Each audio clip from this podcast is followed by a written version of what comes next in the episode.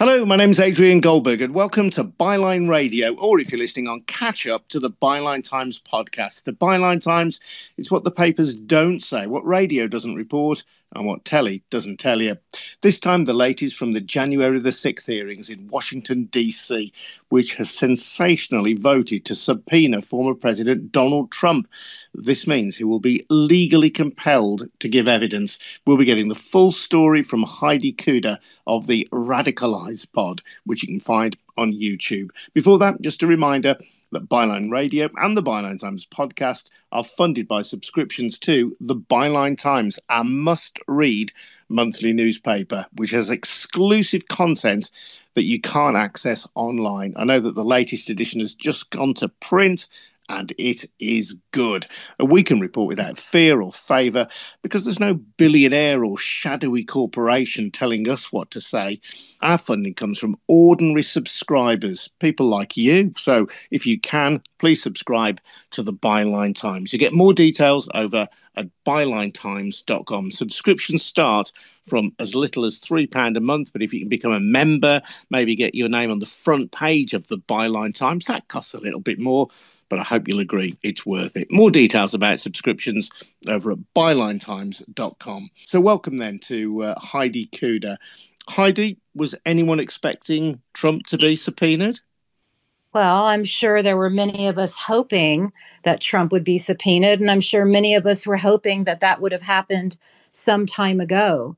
It's clear why they went after Trump because he is viewed as the cult leader and the instigator. And they've said over and over again that he is the central figure of this.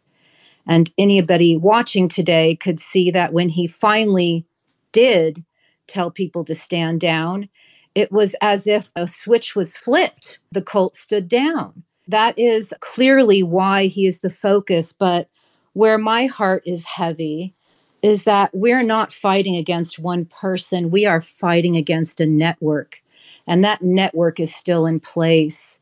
I feel like the slow walking of this is a bit terrifying to me because we are less than 4 weeks away from a election that will define the future of our democracy and this network that I'm referring to is still in place it was lovely to end on the Flynn, the Stone, and the other members of this network who took the fifth, even though these are people who cannot stop spreading propaganda every chance they get in front of a microphone. But when they're under oath, suddenly they clam up.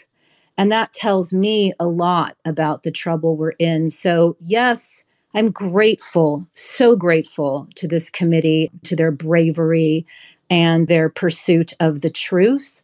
But I am still a bit terrified for the future of my country. Mm, it's really interesting to hear this, Heidi. I thought you would be jubilant at the news, but this has been a, a long battle for you personally. You kind of quit mainstream society to become a crusading journalist in this area and know more than most about Trump and the network, as you describe it, of which he is part. Yes, and I think that we have made some major, major missteps in our framework over the last six years. We have siloed off the disinformation assault and the propaganda assault and the the lies and that aspect of the war from the various other kinetic elements of the war that we're seeing. And to separate that has been a great disservice to people because people are off in their various information silos during an information war. And the people who really need to hear the facts and the truth of the January 6th committee already have a well orchestrated, pre programmed disinformation across multiple platforms that will give them comfort to not believe in this and that will give them comfort to frame Trump as a victim. And we know from the great work of the January 6th committee that he never believed the election was stolen? Why does he still have the opportunity to continue to tell people that when he knows it's not true? And when he grifted a quarter million dollars off of it and will continue to still play the victim until perhaps, like all of Paul Manafort's other clients, he is finally forced to flee the country or he's finally put under house arrest for corruption. If you follow Paul Manafort's career and the leaders that he has helped put into power, they don't have good endings because, as you know, Adrian, like the leader in the Ukraine where he was working, that was a proxy for Putin. And then a couple years later, Manafort's working for free in America as the campaign manager for Trump. And what does it look like Trump is to most people who are able to navigate disinformation? Another proxy for Putin. So when I talk about this network, I'm talking about people who are creating great harms to the world. And I'm saddened that we just don't have a quicker resolution because we've been saying now for months, years that the clock is running out. It really is running out we really do have an election coming up in a few weeks. And as you probably know, this network is assaulting our election systems, our voting protocols. Uh, secretaries of state are under assault. The election boards are under assault. And so I expect that Trump has groomed America to get used to saying things like stop the steal. And as Parscale said today, or they pointed out that his former cyber guy, whatever you want to call him, he basically said that Trump had planned to claim, you know, election fraud and theft back in July, six months before the election took place. Yeah, and I think that's worth just focusing in on that, Heidi, because that was one of the key pieces of evidence to emerge from the hearings that Trump planned in advance to cast doubt on the election. This is what witnesses have said at the January the 6th hearing. Yeah, it's very important to know how much planning was involved and that the network, and I'm talking about General Michael Flynn and Roger Stone, who, according to the January 6th committee's investigation, were part of these pre programmed narratives, these pre-buttals that took hold. And again, they showed violent online rhetoric and they showed what people were saying on a pro Trump web page. Well, all of that was happening on Parler and still happening today on the telegrams. And we again have made this huge mistake of not taking the propaganda networks and the disinformation, this digital poison that's being pumped out into the information sphere seriously enough. And now, you know, when I talk about having a heavy heart, you know, the news breaks that Google is giving quote unquote truth social the ability to have its own app. That is nothing but a radicalization engine. So, what are we doing? I understand we have this beautiful First Amendment, and it is so incredible to live in a country that has the kind of freedoms of the press that we have enjoyed. But we have enemies that have been viewing our freedom of the press as a weakness and exploiting it and doing so for years with this network that I'm referring to. And you have to just look at a country like Russia, which we know we have ample documentation on how many years we have been under siege on our platforms from large scale subversion operations. That's a country with no freedom of speech. So we are continually allowing our freedoms to be exploited.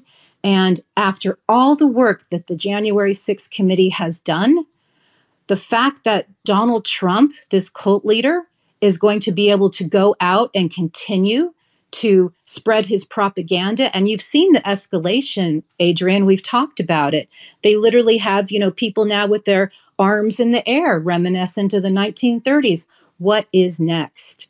And my colleagues who are always sifting through the information narratives or the disinformation narratives on the telegram say that there is an escalation of chatter about violence Michael Flynn, the retired general, going on various propaganda outlets, continually using radicalization language and telling people to show up and be poll watchers and doing it in a way that's very menacing. So, what happens when people who want to vote go to polls and they're met by a wall of resistance or people who are armed? I mean, this is, I can't even believe that I'm saying this about America.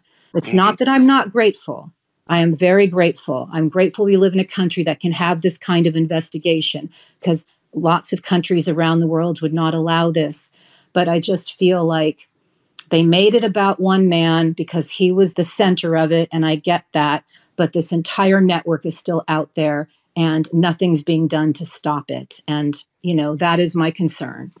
At the hearings, there was discussion of Trump considering going to Washington, D.C., and going to the Capitol, wasn't there? And the Secret Service were really concerned about this and feared that it would escalate the situation from a normal democratic moment into something quite violent. Now, thankfully, in the event, Trump decided not to go. It would have been very, very volatile yes. had he gone.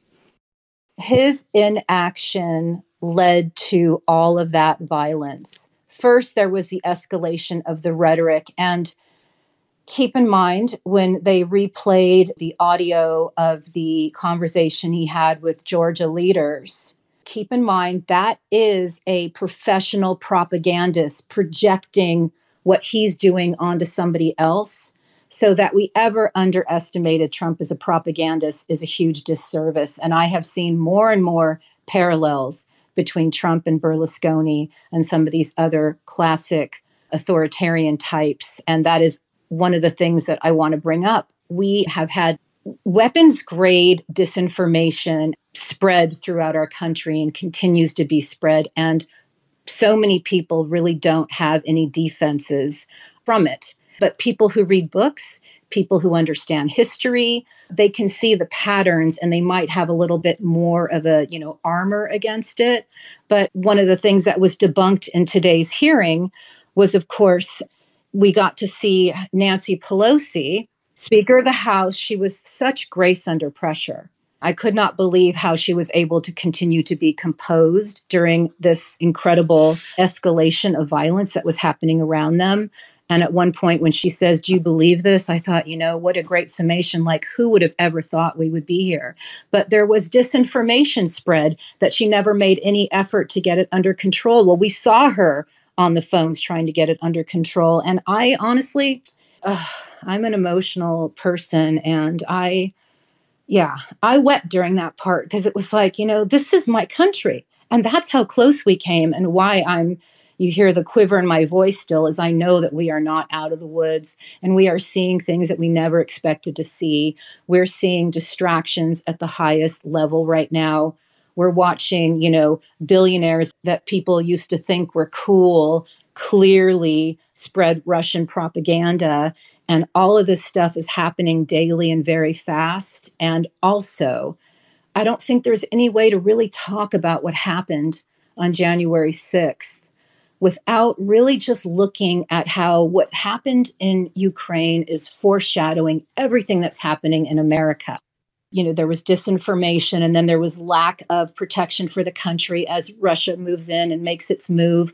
I'm feeling the same thing happening here and i'm when, whenever i talk to the people the ruth ben Ghiats or the jason stanleys or the dave troy or the guys on my team we all see the same thing. We are seeing the kinetic part of our war in the forms of little green men who look different than what we saw in ukraine eight years ago but this mm. continual slow walking of justice, continual inaction, Trump will be able to play the victim again, or he'll do what his colleagues did and plead the fifth, or what has always been my hope and my prediction is that he will do what Manafort's previous client did and just flee to Moscow as he leaves utter devastation in his wake. Your perspective, Heidi, I think is so important for us on both sides of the Atlantic to understand because central to your argument is that to deal with Trump as one rogue individual is to miss the point. Join the dots. I mean, that is that beautifully stated. He was the avatar du jour who was able to gather the money together, the people together. He had enough charisma for having been on television and a reality TV star that people had buy in.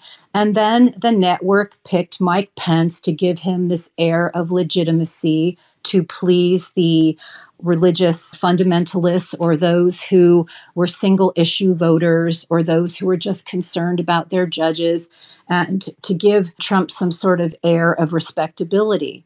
It never made any sense, but it makes sense from a strategic point of view.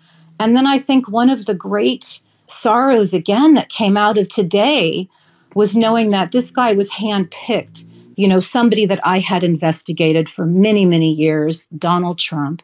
Always my investigations would evidence out that he would be on the side of a Ponzi scheme or a pyramid scheme and always settling out of the court on the courtroom steps right before any admission of guilt. And that was his pattern.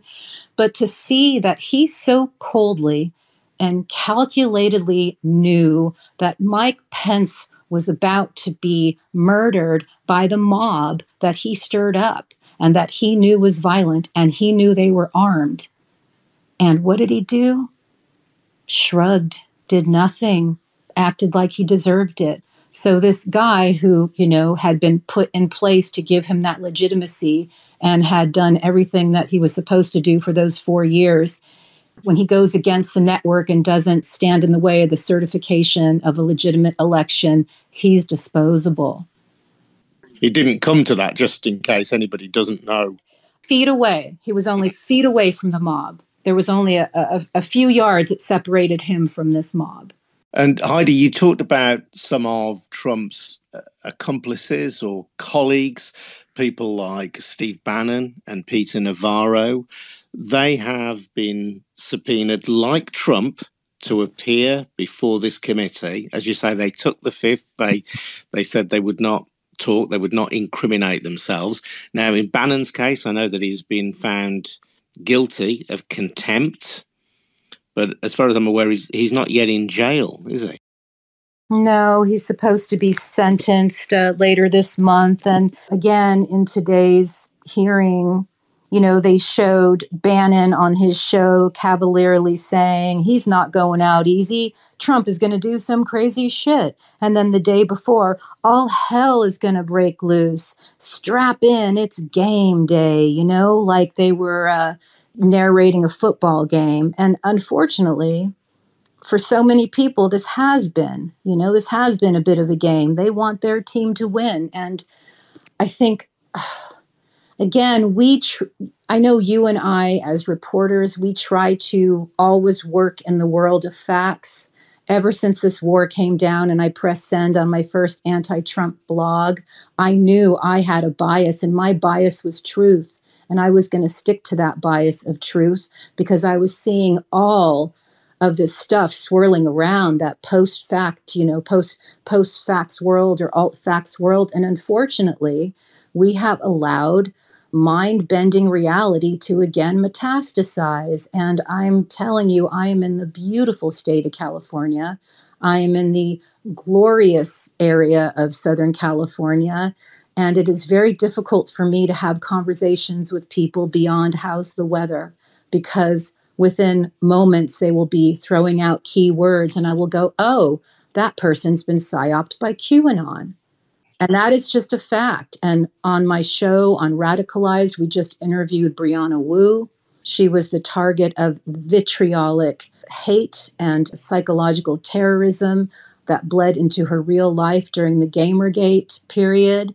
And she literally in 2014 begged the FBI to do something about it, and they did not. And that grew into the alt right, and that grew into QAnon, and that grew into Trump getting into the White House, and that directly led to the January 6th insurrection because our inaction did not protect people from these harms. And guess what?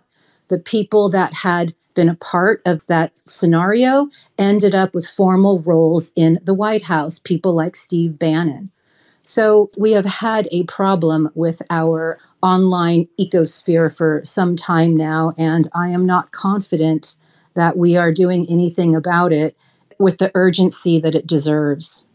On Truth Social, which is the social media site that Trump favors these days, he said, Why didn't the unselect committee asked me to testify months ago. Why did they wait until the very end, the final moments of their last meeting? Because the committee is a total bust that has only served to further divide our country, which, by the way, is doing very badly. A laughing stock all over the world. So clearly, he's not in any mood to be repentant. And we just wait and see, Heidi, whether when he is summoned, he does give evidence, or whether, like Steve Bannon, he takes the fifth maybe even accepts perhaps a, a, small jail term or attempts to fight a jail term in a contempt of court hearing rather than be forced to answer some of the big questions that would no doubt be put to him by the committee. Well, once again, we have to look toward history. What happened when Hitler was in jail? He wrote a book. It didn't end well. So, this is a man who I've said before, and this is really a quote from Ruth Ben Ghiat, the incredible uh, historian on Italian fascism. He will run from prison. He, if he does go to prison, he will try to become president from prison. There's no shame, uh, there's no morality. It's a danger to even say what he says and to quote what he says. And we must learn from our friends in Ukraine who are fighting on behalf of the world for freedoms and democracies to continue. They do not in the media report what propagandists say or what Kremlin operatives say without saying Russian proxy said, Russian assets said, Russian cutout said, or whatever it is, Russian spy said, so there isn't this confusion on whether or not what somebody is saying is legitimate. And so we have had a big problem here with our media and whether they're complicit or lazy or part of the normalization process. But they allowed people like Paul Manafort, who was widely known from running what was called the torturer's lobby for the clients that he had, the unsavory clients that they had. They reported on him like he was just Trump's campaign manager. They didn't say Russian proxy Paul Manafort or Yanukovych's employee. They didn't say any of that. So people were very confused and they still are confused. And if we don't start saying things like that, like convicted felon or pardoned convicted felon, uh, Michael Flynn, Roger Stone, we have to put a framework around these people or we're going to continue to parrot propaganda and as we learned from our friend Masha Gessen, lying is the message. We don't have immunity to these lies unless we really seek them out. Do you think it is a, a willful blindness on the part of the media or even the judiciary? I'm sitting on the other side of the Atlantic from you, Heidi.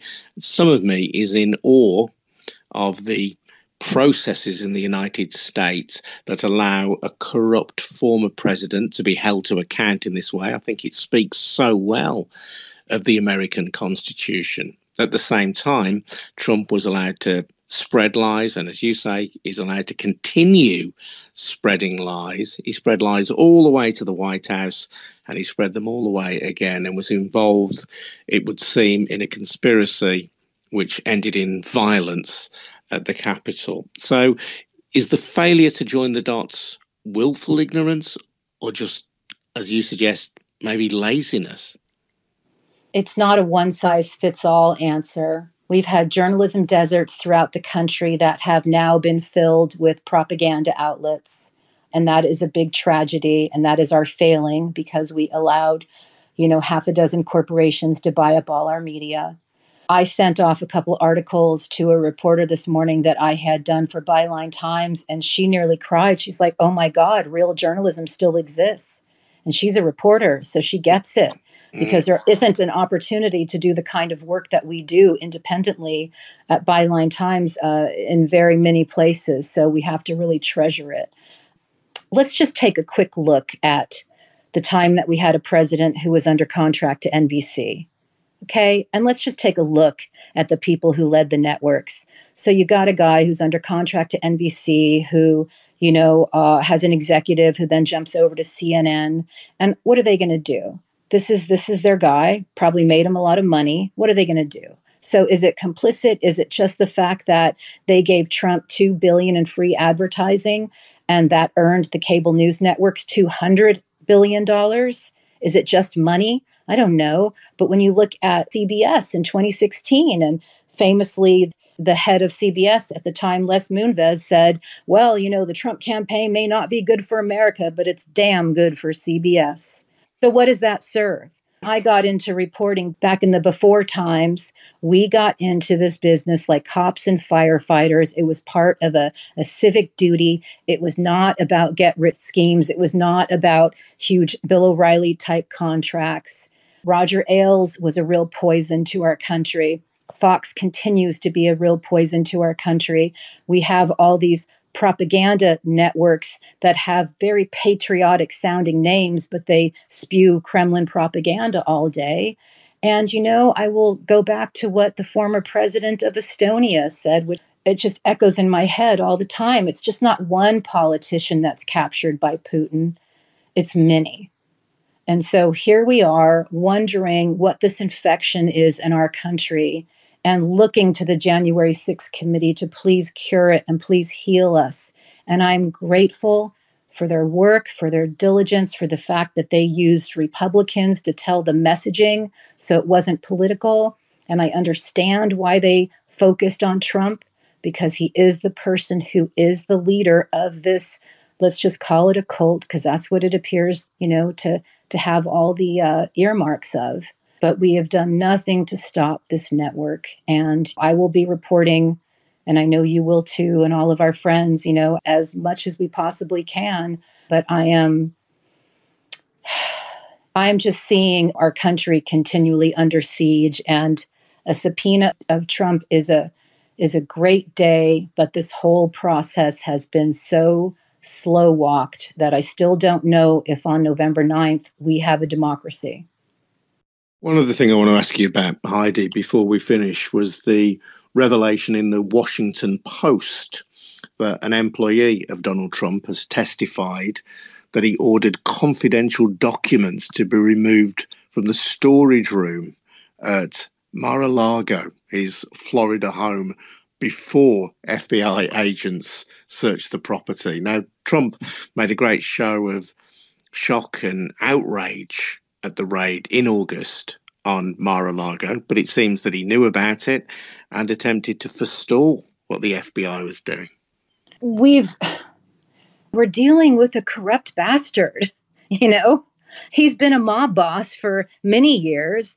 All you have to do is read any of Craig Unger's work from Trump in the 80s to see who this person is and how he has continued to stress test the laws in our country all these decades. So, sure, why not? We hear from a Twitter employee who bravely showed her face today, and I'm so grateful to her. It was very clear from the chatter uh, Mike Pence might be murdered. So, why wasn't Trump doing anything? I don't know what more we need. I think that we have seen enough bloodshed. I think that we have seen enough anti science rhetoric to the tune of losing so many people in our country unnecessarily. We've seen enough and we know enough about this man to know that he should not be walking freely among the population here in America, continuing to radicalize people, whether online or at his rallies, which have now clearly escalated to what looks exactly like fascism, only with smaller crowds. Heidi, really appreciate it, not just tonight for your contribution, but for your years of fighting to make sure that the world understands the truth about Donald Trump and the people around him. Thank you. Great to hear from Heidi. And don't forget, you can read Heidi both at bylinetimes.com. You can also listen to Heidi on the Radicalized Pod. That's radicalized spelled with a Z, the American spelling, and pod. Not podcast, just pod. Radicalized Pod, which is available via YouTube. I'm Adrian Goldberg. And don't forget, you can support Byline Radio and the Byline Times podcast by taking out a subscription to the Byline Times. Better still, become a member and you get your name on the front page of the Byline Times, which is really, really cool. So go and get your subscription details over at bylinetimes.com. That's at bylinetimes.com. And thanks also to Harvey White, who does some fantastic work helping to produce Byline Radio and the Byline Times podcast as well. We'll see you all again very soon. For now, though, thanks for listening. Thank Cheers. you. Bye, Heidi.